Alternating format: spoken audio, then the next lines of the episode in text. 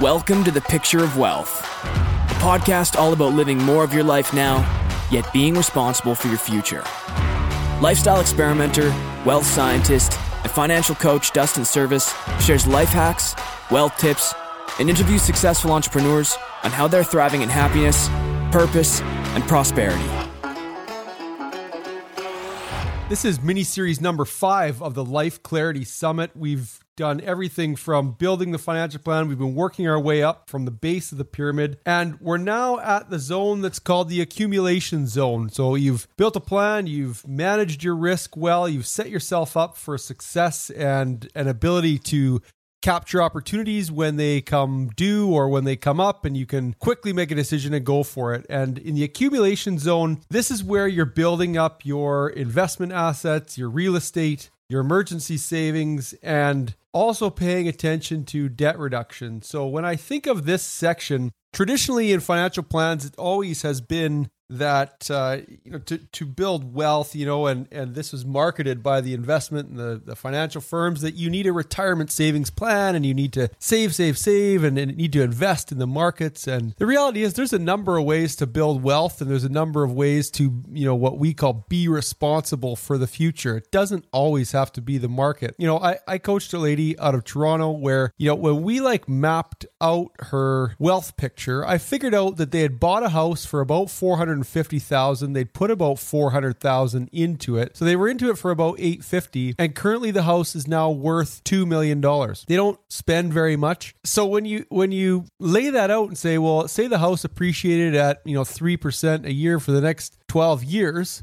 you know, they could sell that house and rent for the rest of their life and actually have a retirement plan just by living in their principal residence. Definitely tax efficient currently with the government rules. But I, I explained to her that, you know, she had been at, um, you know, this is pre COVID, but a cocktail party, and someone had said, Oh, you got to start saving, you got to start investing. And when I asked, you know, why, uh, she said, Well, because I felt like I was missing out. So, after going through the numbers, you know, a retirement plan can be as complex as a stock, you know, crypto, you know, accumulation plan with lots of financial facets and bonds and you know, or it could be as simple as, you know, trying to build up a bunch of money in your equity of your home. It could be building up a portfolio of assets that generate income that maybe isn't seem like a lot now, but then when the debts are paid off, it actually is something. You know, an easy analogy is just one rental house. You know, one rental house that's worth, you know, six or seven hundred thousand, but brings in, you know, three thousand upstairs or twenty five hundred upstairs and brings in twelve hundred downstairs. You know, maybe you're you're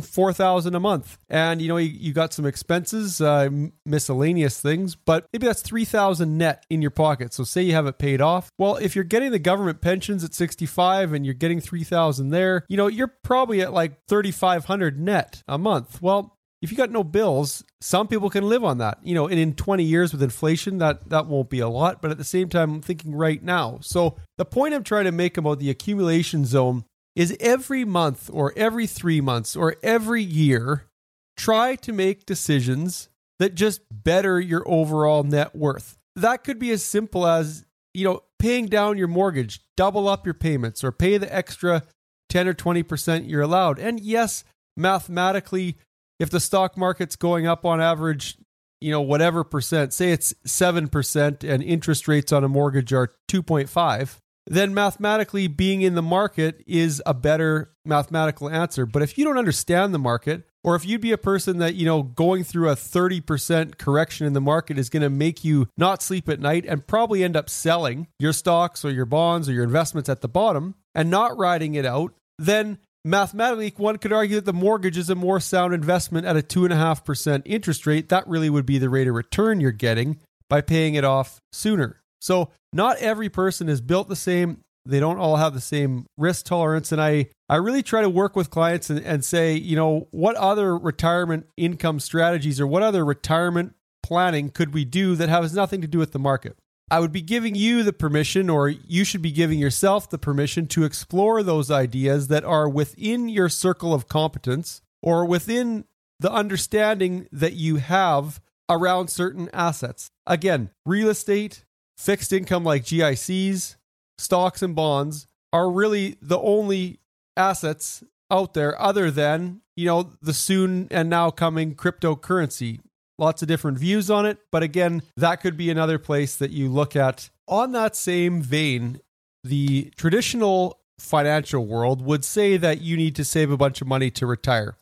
In our mantra of living more your life now, yet being responsible for your future, we would argue that maybe you don't need to save as much and you could spend more while you're alive if you planned on working a little longer. Now, that doesn't mean slog it out longer. It means working in a capacity that you enjoy. So either finding a career, you know, sooner than retirement that you will enjoy and you could do, or being mindful and paying attention along your career journey to occupations or vocations that would allow you to not beat your body up or, you know, not beat your mind up, but be able to make some income going into the future. Some of my clients who are, say, into their 60s, but still working even two days a week and generating maybe 40, 50,000 a year in income. This is material when it comes to stretching out the lifespan of your investment portfolio. If you're drawing 80,000 a year because you need it, but if you're spending 80,000 and you're making 40 into retirement,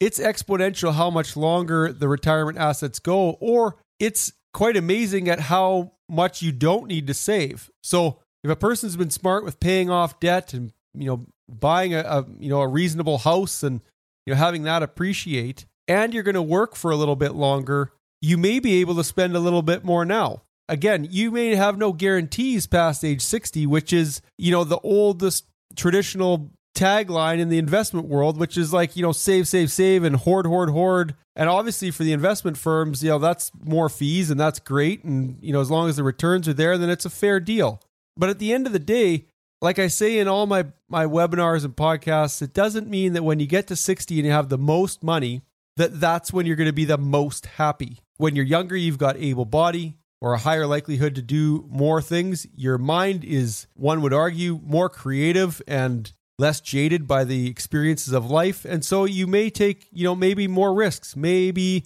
you try something new. Regardless how you build your wealth plan or build up your assets, I would just leave you with that final thought of, you know, what this month have we done that's responsible? Even if it's small, throw one payment at your mortgage. Start to make it a habit of good financial decisions and getting the money out of your bank account because it's sitting there doing nothing, getting zero or 0.1% interest when it could be doing other things. Again, paying down debt, investing, and get your money growing, or at least put your money in the line of fire or put your money in the position that it could grow. Or doing the debt payoff regularly puts you in the right mindset and sets up your mind for financial success going forward. And that's the being responsible, yet being able to live more of your life now. If you found this episode valuable, share it with a friend. If you found this episode super valuable, leave us a review on iTunes. It will help us continue to bring you top quality content. For more information on anything discussed on this show, visit www.servisswealth.com. That's service spelled S E R V I S S. Any investment topics covered on the show are not investment recommendations, and you should seek professional advice before making any investment decisions. This show was produced by Podigy Podcasts. Thanks for listening.